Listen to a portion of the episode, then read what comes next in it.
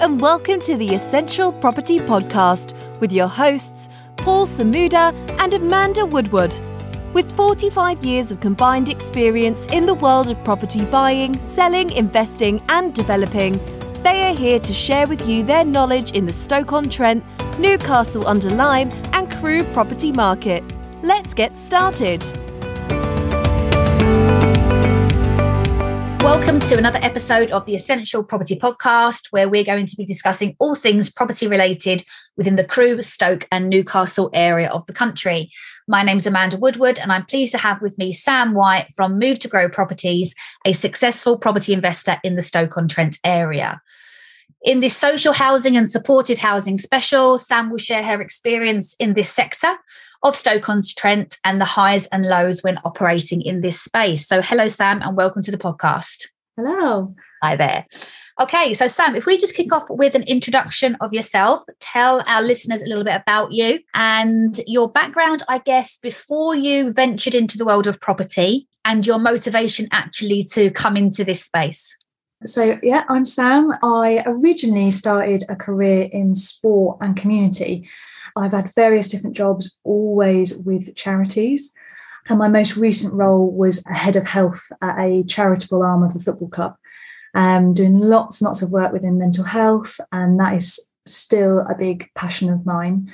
Property wise, I got into property. I've always been interested in property and um, always thought about it. But I bought my first ever house as a repossession house. It was a absolute sty.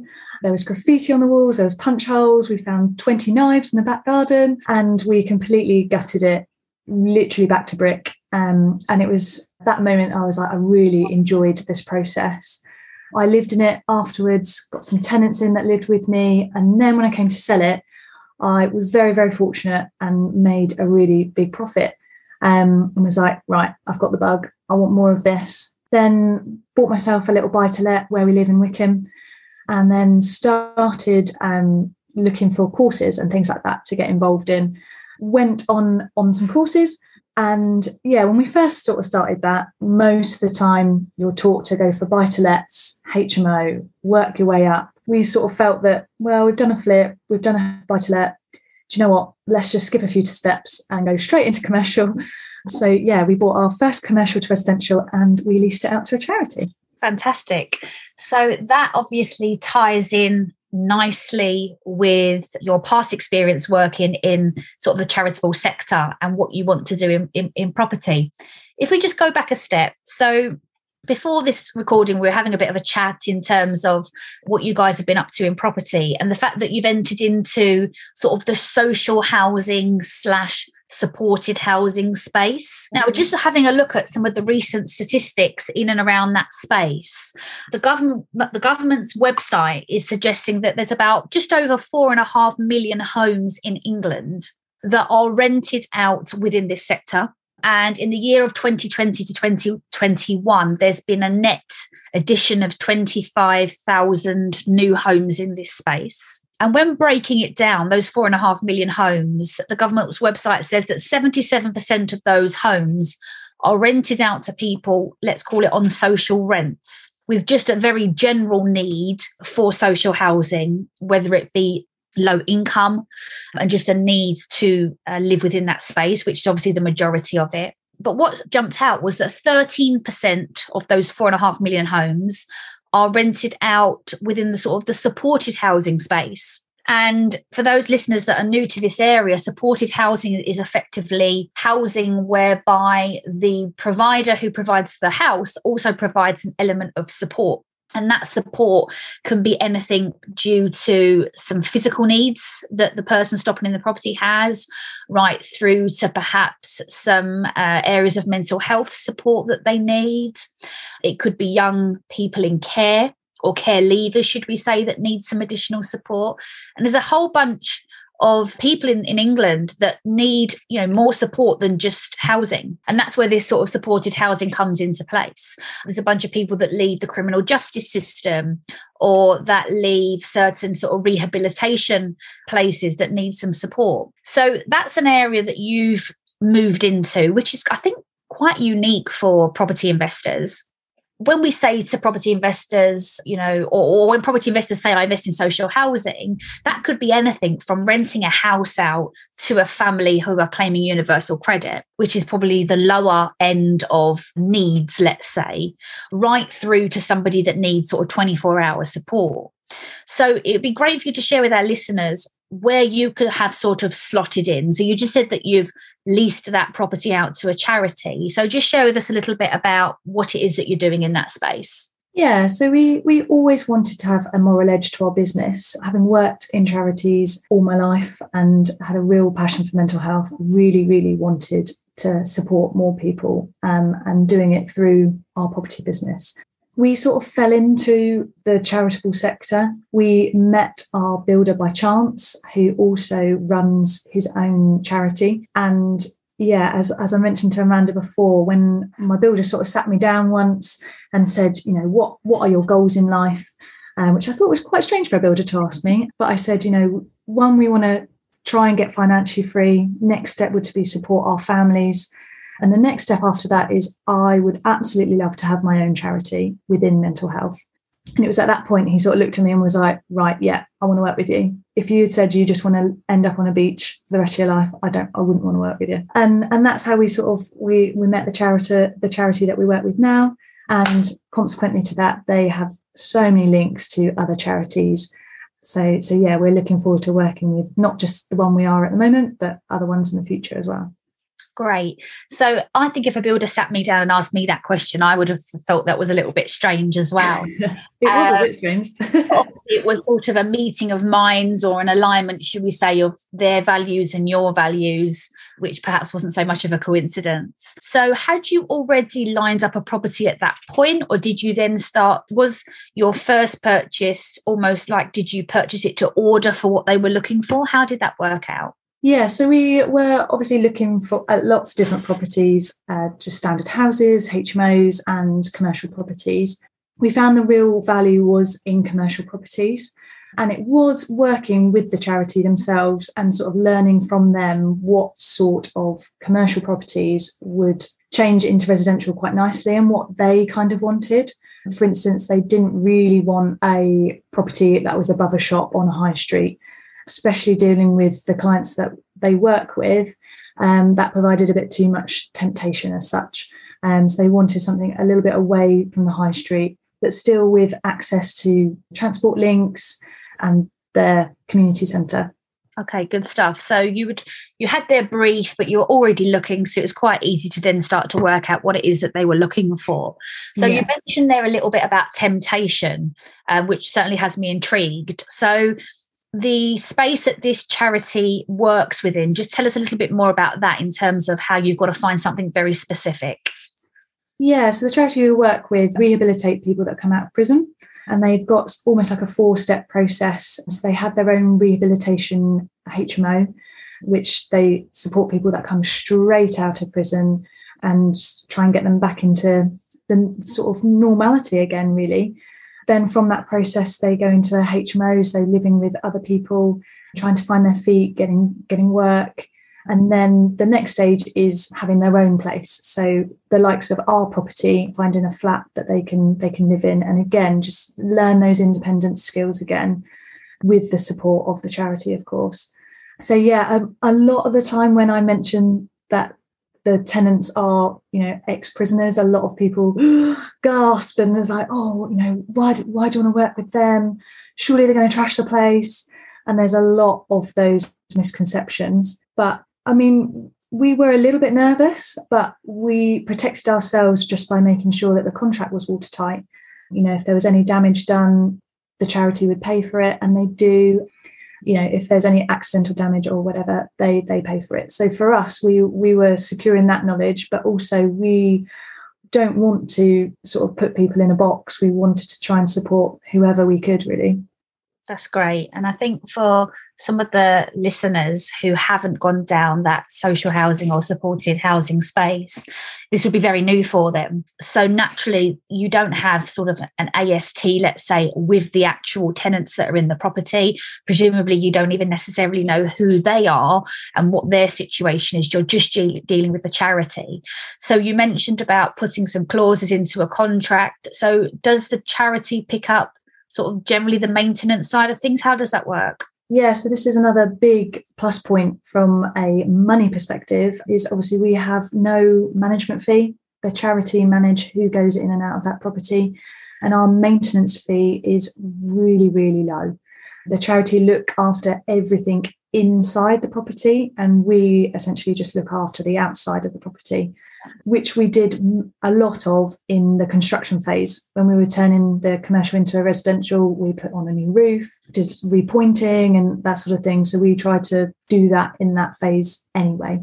So yeah, our fees are very, very low that's good which ultimately creates you know a, a, great cash flow for you as investors but equally presents a fantastic property to the charity and then obviously onwards to their sort of clients yeah, to ensure they get in space, which is you know all part of your your vision for your business, which is great. Mm-hmm. It's win-win.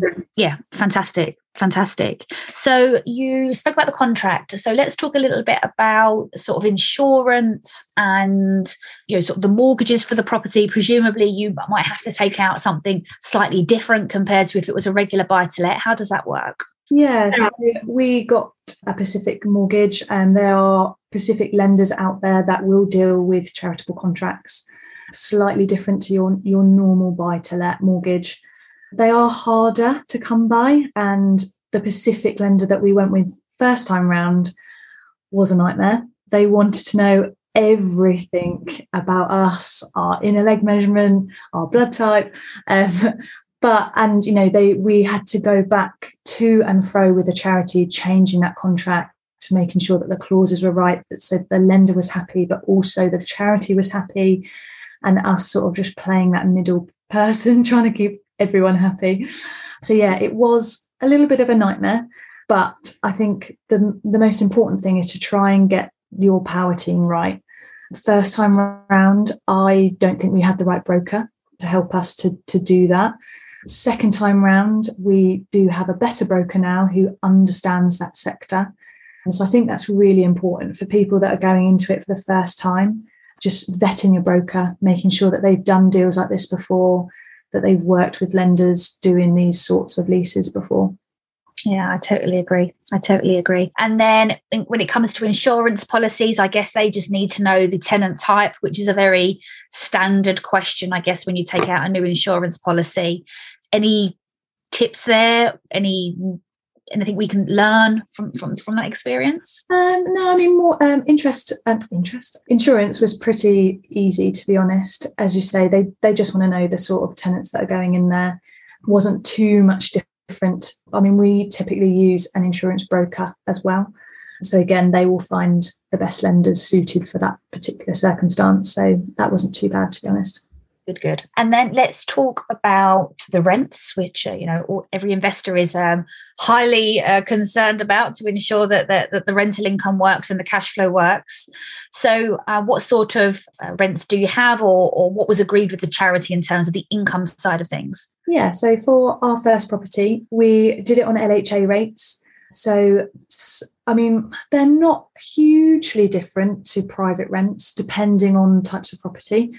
So, for the, our first property, we we converted it into two one bed flats, um, which I don't think I've said.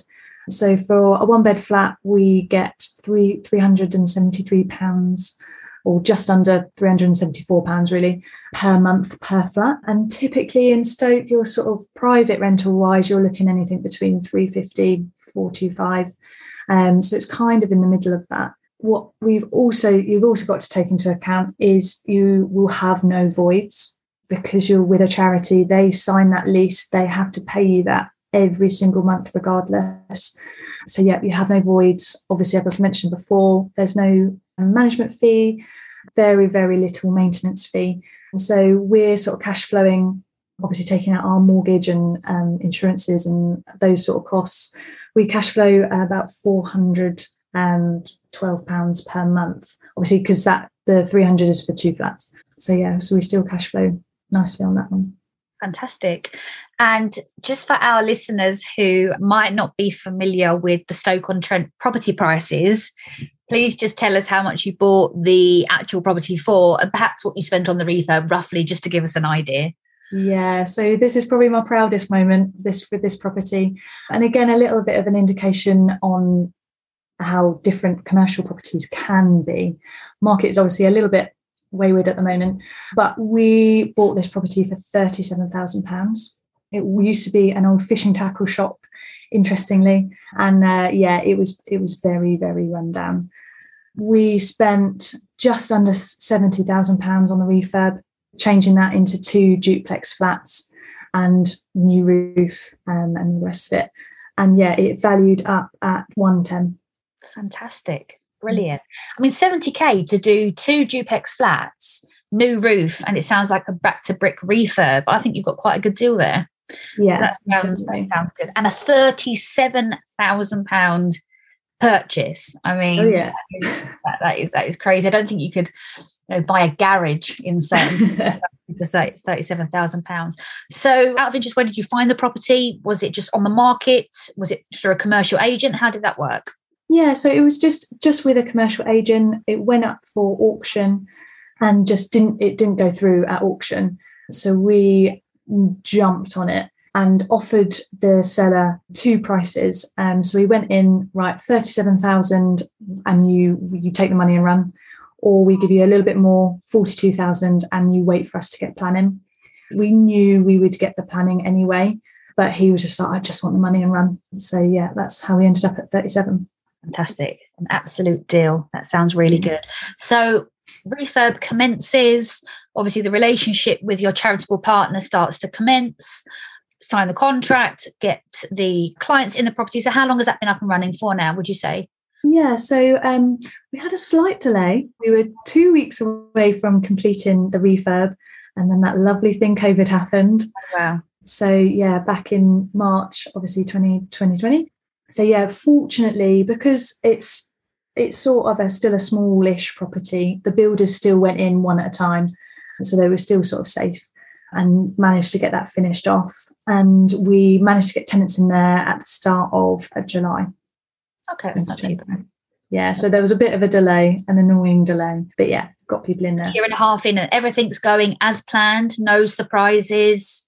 Yeah, no surprises at all. Yeah, it's pretty hands off. You see the money roll in each month and I just have a little bit of contact with the charity just because I want to know how our property is supporting those people. We've had 10 people live in that property, obviously not all at once, um, but go through the flats and, and come out the other end and say, yeah, we're really, really happy that we've managed to support that many people. That's great. So you've got 10 people that have left the prison system, have then come out and gone through this charitable partners sort of rehabilitation process to integrate you were saying back into sort of normality um, through to employment and then living a, a more independent life which is great and i think it's lost sometimes on the impact that investors can have with regards to providing accommodation because accommodation is you know the basic human need fundamental in the rehabilitation of lots of different types of people and different backgrounds. And you know by providing this property you're very much part of that process. And i think i think i think that's just fantastic. So you loved it so much you've decided to go again. Yeah so tell us about property number two that's currently in progress yeah so slightly different so we bought a six bed hmo which we have just changed. We sacrificed one of the rooms because when we got this HMO, it was still a functioning HMO. There were still people living in there, but it was a bit grotty, a bit run down, and there was no living room space at all, no social space. There was just a kitchen and a dining room table, but there was no sofas. There was nowhere to really commune as such. So yeah, we've sacrificed one of the bedrooms, so it's now five bedroom with a lovely now uh, sociable area where our clients will obviously be able to use that and have their support sessions in there as well. And it's got a nice big garden as well, so they can have that outside space too. So yeah, really looking forward to that. We're, as I said to you earlier, I'm literally up there at the weekend putting flat pack furniture together, ready for tenants to move in. Fantastic.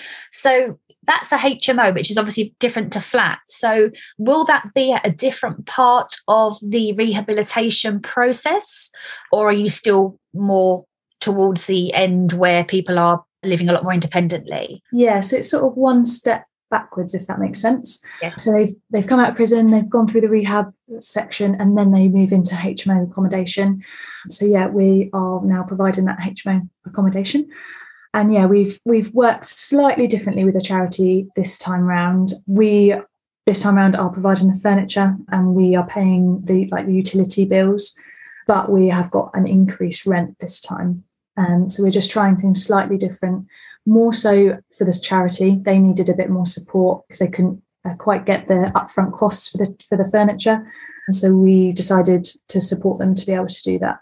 So your alternative, you've invested into a HMO, which for Stoke-on-Trent, that could be rented to students, it could be rented to the professional market, but you've decided to bring that property back into the sort of the supported housing space. Are you receiving a rental income equivalent to if you were renting it out on the market? Are you sacrificing a little bit of rent because of the consistency? How do you weigh up your numbers on that? Yeah, so for this particular property, we had we had two exit plans. Obviously, number one is always going to be try and get a charity in there. However, we could have still have marketed that to young professionals. It's right round the corner from the university hospital, so really prime location. But the charity really, really wanted this one, and we are actually getting private rent amounts. And obviously, we had already factored in when we were doing both case scenarios of paying the bills and obviously furniture costs as well. But we have no voids again. The, we have no management fee again, and again the maintenance will be will be very very low. So we're we're still getting a better um, return on our rentals than we would if we went private. Brilliant, and it also ticks the the box of your vision and your mission for your business yeah. as well. So that sounds like everything is going exactly as exactly as planned. If I were a neighbour, if I were living in the local community, and I heard that Sam was bringing a HMO for ex prisoners rehabilitating, do you have any feedback from neighbours, negative or, or perhaps even positive, with what's going on, or do they just not really know what's taking place? Yeah, so obviously our first property has been in operation for a lot longer. We have had no negative feedback come back from that we i mean the charity do protect themselves as well as us by setting up they've got cctv cameras all around every property. The people that live in there have curfews as well as part of their rehabilitation process. And there's pretty much staff members on site majority of the time. This the one we're doing at the moment is obviously more so in a residential area. I have the numbers of the neighbours already spoken to them and sort of talked to them about what is going to be happening with the property and the only bit of feedback I had, the lady that obviously lives next door was just like, can you just maintain the garden? The old owner just let the garden run riot. I know that from experience because we spent two days chopping that garden down. So, so yeah, I promised her we'll uh, we'll look after the garden. Fantastic. And it's great to have that relationship within the community and within the local neighbours.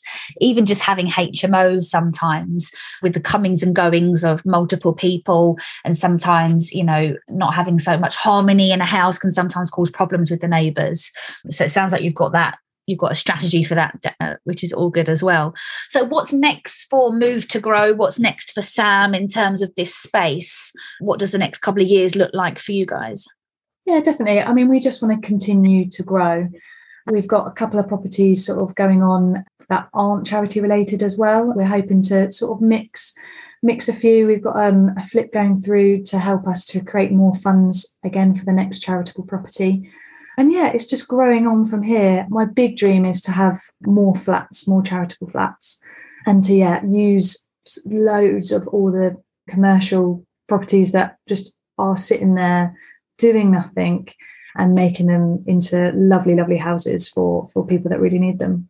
Sounds like a, that sounds like a great mission going forward. I must say, Sam, though, you don't have a local Stoke-on-Trent accent, slightly more refined than mine.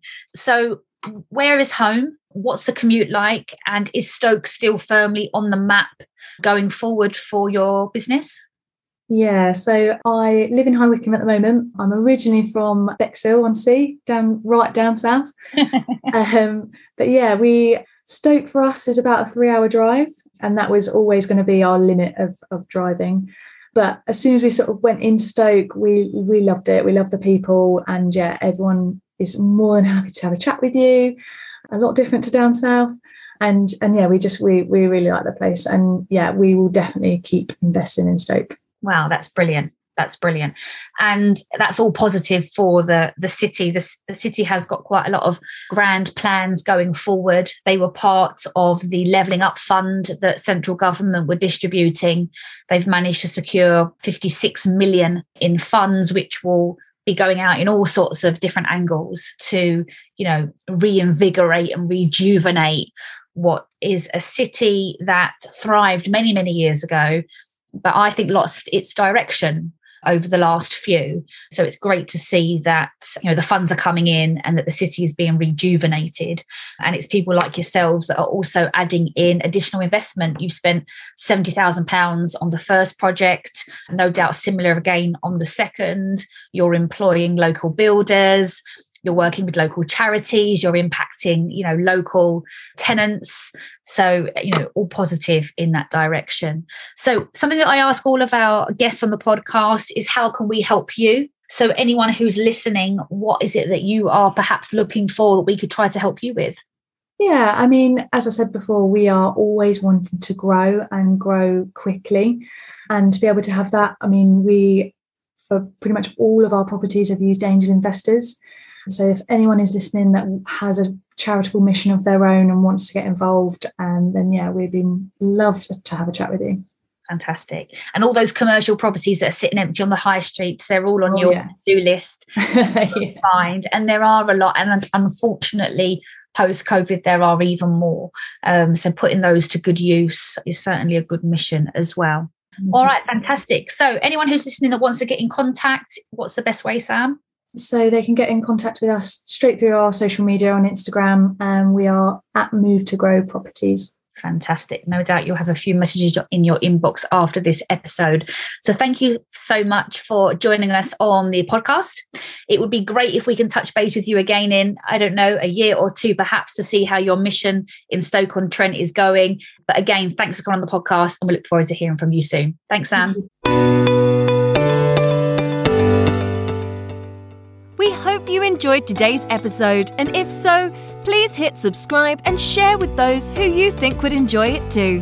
To get in touch with Paul and Amanda directly, please visit their website www.essentialpropertyoptions.co.uk for more information. We look forward to sharing with you on the next episode.